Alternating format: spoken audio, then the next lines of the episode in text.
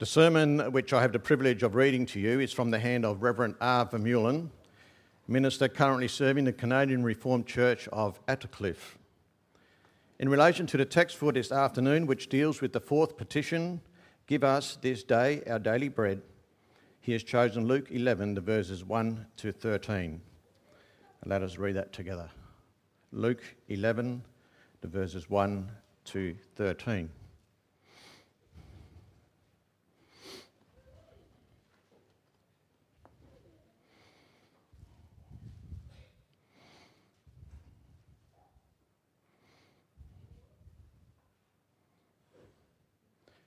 Now, Jesus was praying in a certain place, and when he finished, one of his disciples said to him, Lord, teach us to pray, as John taught his disciples.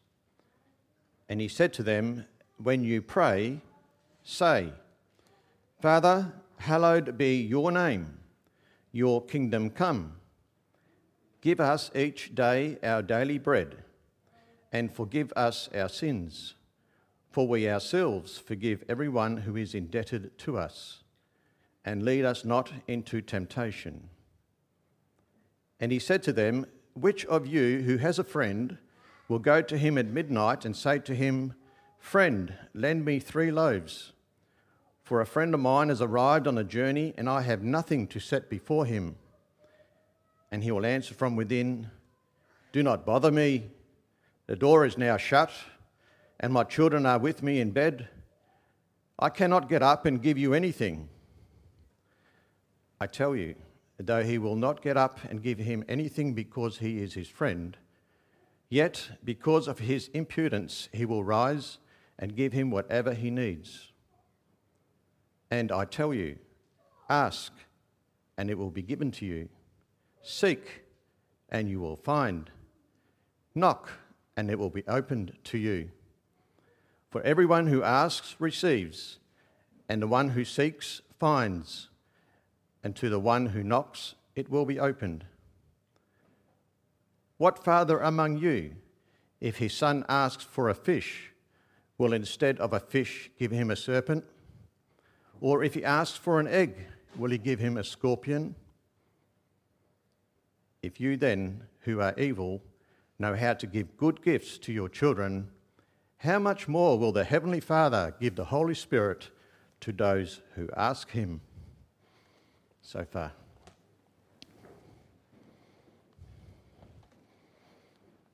The text for this afternoon is Lord's Day 50, which you will find on page 562 in your book of praise.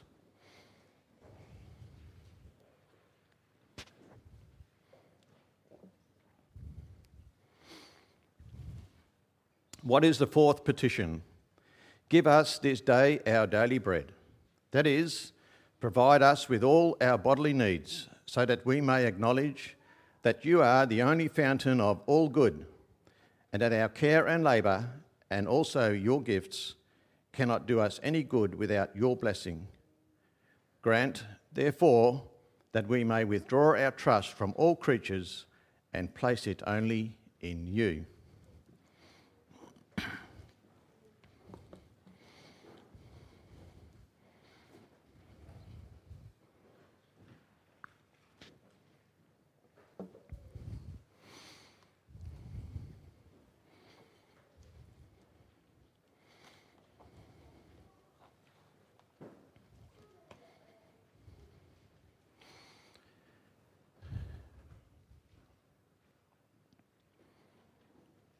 Dear congregation of our Lord Jesus Christ, we, as God's people, totally acknowledge God's sovereignty over all of life. By clear and logical extension, that also means that we acknowledge that it is He who provides for all our physical needs. And that's why we don't hesitate for a moment to go to Him in prayer to ask for healing if we are unwell. We ask too for the strength and stamina to go on it's because we acknowledge God's sovereignty over all things and his provision in our life that we also go to him and petition him when we are running out of work. We ask him to provide work so that we can feed the family, support the church, pay school fees, etc. And Because God is sovereign over all and a provider of all, we might also remember to ask God for wisdom when it comes to purchasing something like a new vehicle or an expensive piece of farm equipment. After all, those are major decisions. But given God's sovereignty and his provision for all of life, why is it that many of us, at least I am assuming that it's the case, many of us wouldn't think to ask God for wisdom and guidance when you are thinking of buying a family pet, say a dog for the family? Pray about getting a family pet. That's kind of weird, we might think. And if God is the provider of all our needs, if He is sovereign over every single aspect of our lives, why don't we, assuming that many of us don't, think about going to God in prayer and asking Him to give us the wisdom necessary to decide where and when to go on vacation? And have you ever prayed, for example, while at the mall because you are frustrated that you can't find the correct size winter coat for one of your kids? I bring you God's word about the petition Give us this day our daily bread. As that gospel is summarised here in this Lord's Day, we'll employ this theme. Our Saviour gives us the privilege of petitioning our Father for all the needs of our daily lives. And we'll consider one, our reluctance to pray such petitions, two, our Saviour's desire that we pray such petitions, and three, our Father's answer to such petitions. Our reluctance to pray such petitions. When it comes to praying about the, let's call them the little things of life, we don't either think about doing it or else we don't think it's something big enough to make a matter for prayer. We tend to be reluctant to bring these little things to God in prayer. And that can be for a couple of reasons. The first is that we do not always have a theologically sound view of who God is. Answer 125 says that praying this petition ought to make us acknowledge that our Father in heaven is the fountain of all good. And we know that's true. But in our minds, we tend to connect God to the big things of our lives. Like it makes total sense to all of us to pray for God's care over a little one that mum is carrying in her womb. A pregnancy is a big deal, and so we know that we need our Father in heaven to watch over the little one. But then we hear one of our really young children pray, Lord, be with my kitten. And we smile knowingly. That's cute, we say, but often think subconsciously, not sure to need to bother God with your kitten. The little details of life just aren't on God's radar. But let's be clear. When the disciples asked Jesus to teach them to pray, he said, verse 2 When you pray, say, Father. Father. And we know that any earthly father is concerned about the smallest details of his child's life. Of course, some things in his child's life warrant more attention, carry more weight, but that doesn't make a dad disinterested or unconcerned about the smaller little details of his child's life. Well, how much more true that must be for our Heavenly Father. We know from Matthew 6 that our Father is concerned to make sure that the sparrows are fed. It is He who ensures that the lilies of the field are beautiful. Our Father in heaven is Father also over the little details of our lives. But there's a second reason that we are sometimes reluctant to pray for the specific things in our lives. And this is one that we perhaps to really grapple with. It applies not just to the little things of our lives, but also to the bigger things. Our reluctance comes sometimes from realizing that if we pray for God's will about something, then if our Father makes His will clear to us, we might actually have to do what God requires. And sometimes our sinful natures resist that. To illustrate, if you have a sinful tendency to show annoyance towards others, to then pray, Lord, I feel the tension rising. Help me not to get annoyed. Obliges you to follow through and do what you are asking God to help you to do. And so, in our sinful reasoning, we say to ourselves, I am not going to pray about my tendency to get annoyed. Because if I do, I'll actually have to change. And that's something that I really don't want to do. And think about that also in relation to something that we might not normally think about bringing to God in prayer vacation plans. Let's say you're considering an extended vacation. We tend to think that an extended holiday is something that falls well and truly outside of the bounds of give us this day our daily bread. So much so that we don't really dare to go to God and ask for His will on the matter. And even if we do, we tend to make the decision, make the bookings and reservations, and then pray for God to bless our decisions. You see, that way we maintain control. At least we think we do. But the thing is, of course, our Heavenly Father wants to be involved much sooner than after the decisions have been made. And even if we remember to do that, we tend to pray perhaps, Lord, show us if we can afford it. Or even, Lord, make it possible for us to afford it. Or, Father in heaven, please guide us as to where we ought to go on vacation. But, brothers and sisters, if we pray that way, we are really, as I read somewhere, just asking God to be our advisor. We're asking God to bless the decisions we have already made or asking God to take our decisions and perhaps tweak them a bit to make them better. We need rather to be asking God to help us make the right decisions in the first place. Perhaps like this Father, show me whether I need this holiday. Or, Father, if I take this holiday, will it be a stumbling block to my brothers and sisters who never seem to be able to afford a break? Or, Father, give me wisdom to evaluate whether, given me and my family's needs, taking such a break at such an expense is right before you in light of the financial needs of this or that organisation.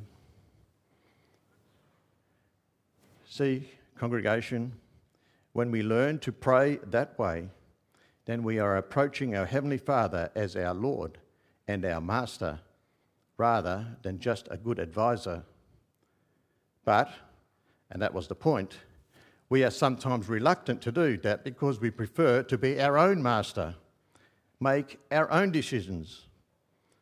We're okay with having God as advisor, but not always keen to have Him as our Lord, because that means that I have to surrender to His will when it becomes clear to me. Whatever the reason is, brothers and sisters, each one of us, I am sure, either consciously or subconsciously, can be reluctant to lay certain things before our Father in heaven. But in the passage we read, Christ our Saviour makes it clear that we should pray for all things. Our Father in heaven wants to be involved in all aspects of our lives, big or small. That's clear from this petition we come to our second point. Our Saviour's desire that we pray such petitions. The disciples ask, Luke 11, verse 1, Lord, teach us to pray. And Jesus' answer to that request is much more than just outlining the contents of prayer. He also goes on to explain a lot about the how to of prayer. And notice, brothers and sisters, that when our Saviour begins to talk about the how to of prayer in verses 5 and following, after he has outlined the contents of prayer in verses 2 to 4, he does not choose as an illustration some major event in someone's life. No. As subject of the parable in verses 5 to 8, he chooses to use bread, the stuff of the fourth petition that's telling and wonderfully instructive. That's very instructive and illustrative for us. Our Saviour is telling us that He really does want us to bring before Him things as mundane as bread and water. He is our Father and so wants to be part of every aspect of our lives. We belong to Him, body and soul, and that is what we might call comprehensive ownership. God does not just have shares in our existence, a 70% stake, or perhaps even a 99% stake. No, His ownership of us is total. He has a loving monopoly over our lives. And given that ownership, and given that our owner is none other than the one who gave up his life to become our master and Lord, there is nothing that goes on in my life that would not be of interest to him. After all, this life, my life, your life, cost him his life. That means, yes, even after something as simple as our daily bread, we are permitted, actually, no, we are instructed to go to Him, to go to Him boldly. My loving Master wants to know what I need so that He can supply it in His perfect and wise way. So, yes, we go boldly to Him in prayer also over the little things. And that's the point of this story. It's a bold thing to be doing and going to your neighbour at midnight, knocking on his door, and asking for three loaves of bread. It's even bolder to keep knocking after being told to knock it off and go away. It's bold indeed to still keep knocking and knocking until finally the neighbour relents, gets out of bed, and gives you what you need. Don't misunderstand the point. It's not that your father needs to have his arm twisted in order to have him answer your petitions. Our Heavenly Father is not like, he's not at all like the man in the bed with his family. No, the point of Jesus' instruction here is that when we have needs, even what we think are little ones, don't just drop hints to God. Or worse still, don't assume God isn't bothered with those little things. Rather, boldly and shamelessly, with reverence, lay your needs before Him. Speak to your Father about your exam nervousness. Speak to Him about the pressures you feel at being a busy mum. Speak to Him about your frustration at not finding the right sized winter coat for one of your kids. And keep laying those petitions before Him. Says Jesus, verse 9 and 10 and I tell you, ask, and it will be given to you. Seek, and you will find. Knock, and it will be open to you. For everyone who asks receives, and the one who seeks finds, and to the one who knocks it will be opened. The important takeaway from those verses for us this afternoon is this the original form of the three verbs there ask, seek, and knock, they all indicate an ongoing action. Keep asking, keep seeking, keep knocking, says Jesus to his disciples. Be persistent in your prayers for every aspect and facet of your lives. And when, brothers and sisters, we learn under the Spirit's, Spirit's guidance to pray like that, for all aspects of our lives, then we also learn to submit eagerly to Father's will for all of life. And that eagerness to submit to God's will just means that more and more of our life becomes blanketed by prayer as we seek for His direction for all of life. We have set times for prayer, for sure. But we also notice ourselves praying at all sorts of times and in all sorts of places. And then you find yourself praying in the laundry room and in the garage, and when you can't find the right size coat for your child. Such a life, saturated with prayer, teaches us how incredible it is to have a father who is so intimately involved in all aspects of our lives. And then the motive for each petition is an ever growing desire to simply do His will, as we are taught in His Word. We learn to increasingly follow the perfect example of the one who both taught us this petition and who died on the cross so that we might have our petitions answered.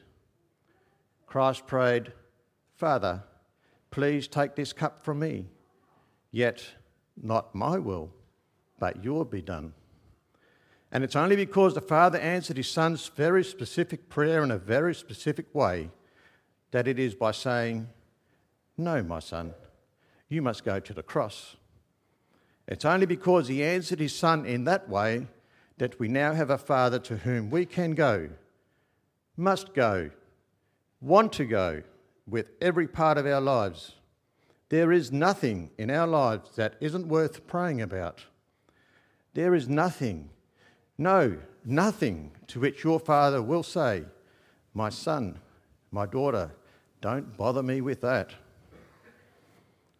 And when in faith we realise that when we are no longer reluctant to pray any petition in faith, rather we must pray boldly and regularly for all that we need, knowing that He, who is sovereign over all parts of our lives, He who is interested in every aspect of the life he paid for his son's blood, he will answer in his perfect and wise and good way. Because it is true, every petition is answered. That is our final point. Our Father's answer to such petitions. Jesus' congregation wants us to be clear. Our Father in heaven does answer every petition every prayer. Verse 11 to 13 make that wonderfully clear. If you or I are ever struggling with the notion that all our praying is ineffective, then we need to read and reread these verses. Jesus begins with an unimaginable scenario. Imagine Jesus looking at the fathers who are listening and saying, verse 11, You dads, if you've got a son who is hungry and asks for some fish to eat, would it even cross your mind to give him a snake?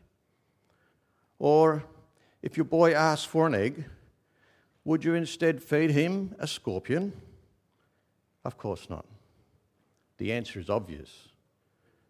Well, dads, says Christ, you are sinful, but still you know how to give good gifts to your children then doesn't it follow logically that your Father in heaven, who is perfect and kind and loving and wise, doesn't it follow that your Father in heaven is able and willing to give you perfect gifts? Now, I know sometimes we struggle with this because sometimes our Father's perfect answer to our petition is something very different than what we would like. But then we prayerfully remember who our Father is, and that takes any reluctance away from laying our needs before Him. Because we know that we'll get the perfect answer. And in that sense, we can pray expectantly. Keep praying expectantly because God does answer, and He answers perfectly. It's true. That doesn't mean that we don't struggle with God's answers to our prayers at times. It also remains true that from our perspective, it is as if some of our petitions remain unanswered. You might have had it after regular, reverent, bold, and honest prayer that nothing seems to change. That can be hard for sure. But what then? Isn't what the Bible says about prayer true? What about, you might want to ask 1 John 5, verse 14, and this is the confidence that we have toward Him, that if we ask anything according to His will, He hears us. And what of Psalm 37, verse 4? Delight yourself in the Lord, and He will give you the desires of your heart. You hear verses like that, as well as those of our scripture readings this afternoon, and you might say, I pray. I do pray also for specific things, even the little things. I do that earnestly and honestly from a position of faith. But I don't always sense that God is answering. And it's also true when sometimes He does answer, I'm not sure I like it.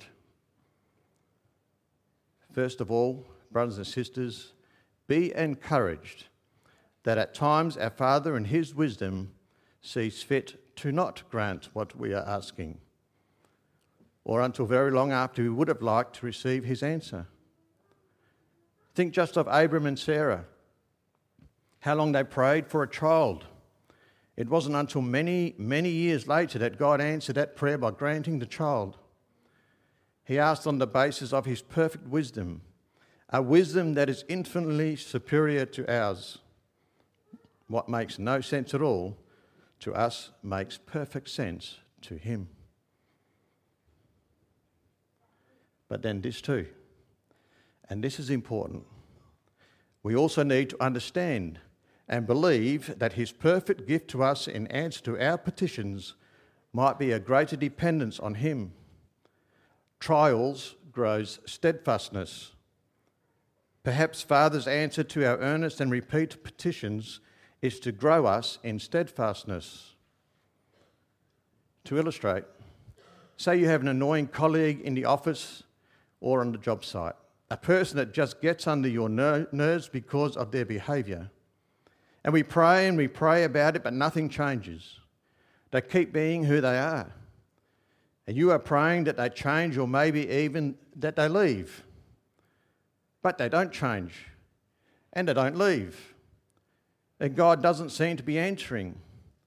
Instead, day after day, you are stuck on the same job site with Him or in the same office with Him, putting up with the same obnoxious behaviour. Is God then not answering your prayer? True. Father is not answering that prayer in the way that you had hoped and perhaps even anticipated. But it does not mean that God is not answering. Perhaps his answer is to leave things exactly the way that they are so that you learn more patience, learn to trust in God's grace, and to show that same grace more and more. Perhaps God's answer is your growth in steadfastness Remember Paul's thorn in the flesh? 2 Corinthians 12, verse 8. Three times I pleaded with the Lord about this, that it should leave me. But, as we know, God's answer to Paul's persistent and bold prayer was not to remove the thorn from the flesh. Instead, his Father in heaven said to him, But he said to me, My grace is sufficient for you. My power is made perfect in weakness. Understand that answer for Paul was not some sort of consolation prize. It wasn't at all. Sorry, Paul, but this is the best I can do. Just depend on my grace. No, nothing like that at all. Because, think about it. What a blessed thing to have your Father in heaven teach you. And that's what answer 125 says is one of the blessings that comes from God answering our petition for daily bread. Grant, therefore, that we may withdraw our trust from all creatures and place it only in you. We understand it. Trusting in God completely in the face of seemingly unanswered prayers, especially when going through long term trials, that's hard. But it's precisely that that makes the last part of what Jesus said to his disciples so powerful. And some of you will know where this is going, either because you've noticed it before or else because someone has shared this point with you before. But if you have your Bible handy, look with me again at the last verse of our reading, verse 13. We've just been instructed by our Saviour to ask, to seek, to knock. We've just been reassured by our Saviour that the one who asks receives, the one who seeks finds, and the one who knocks has the door opened. Which means that yes, every petition is answered. Taking even the smallest of matters to Him comes with the reassurance that He is listening, interested. And then, listen now. The answer to each and every petition we lay before Him is at least this, verse 13. If you then, who are evil, know how to give good gifts to your children, how much more will the Heavenly Father give the Holy Spirit to those who ask Him? Maybe you are even a bit disappointed with that answer. The Heavenly Father will give you the Holy Spirit. Our sinful selves would have preferred it if Jesus had said something like, How much more will your Father in heaven give you exactly what you asked for? Right down to the petitions about the little things in life. But that's not what Jesus says. He says something infinitely richer. Talk about the good and perfect gift. Talk about the good and perfect answer to each and every petition. Of all the gifts that God could give us in answer to our prayers, none is greater than the gift of the Holy Spirit. There is no greater gift. There is no better answer to any petition than the promise of His Spirit. No greater gift because it is the gift of the person of the Holy Spirit living in me, who then teaches me the great truths about our Father in heaven and His good and perfect care in our lives. The Spirit, through the Word, teaches us to take, without hesitation, all our big and little things to Him in prayer. It is only the Holy Spirit who then works powerfully in us, so that however God in His wisdom sees fit to respond to my petitions, I know and believe this. I am granted His Spirit through whose work in me I am able to accept and grow from how my Father directs my life. And then this too it's the gift of His Spirit who reminds me again and again, answer 125 that my Father is indeed the only fountain of all good. If we are blessed with the Spirit, then we have every one of our petitions answered. Amen. Let us sing hymn 78 to verses 1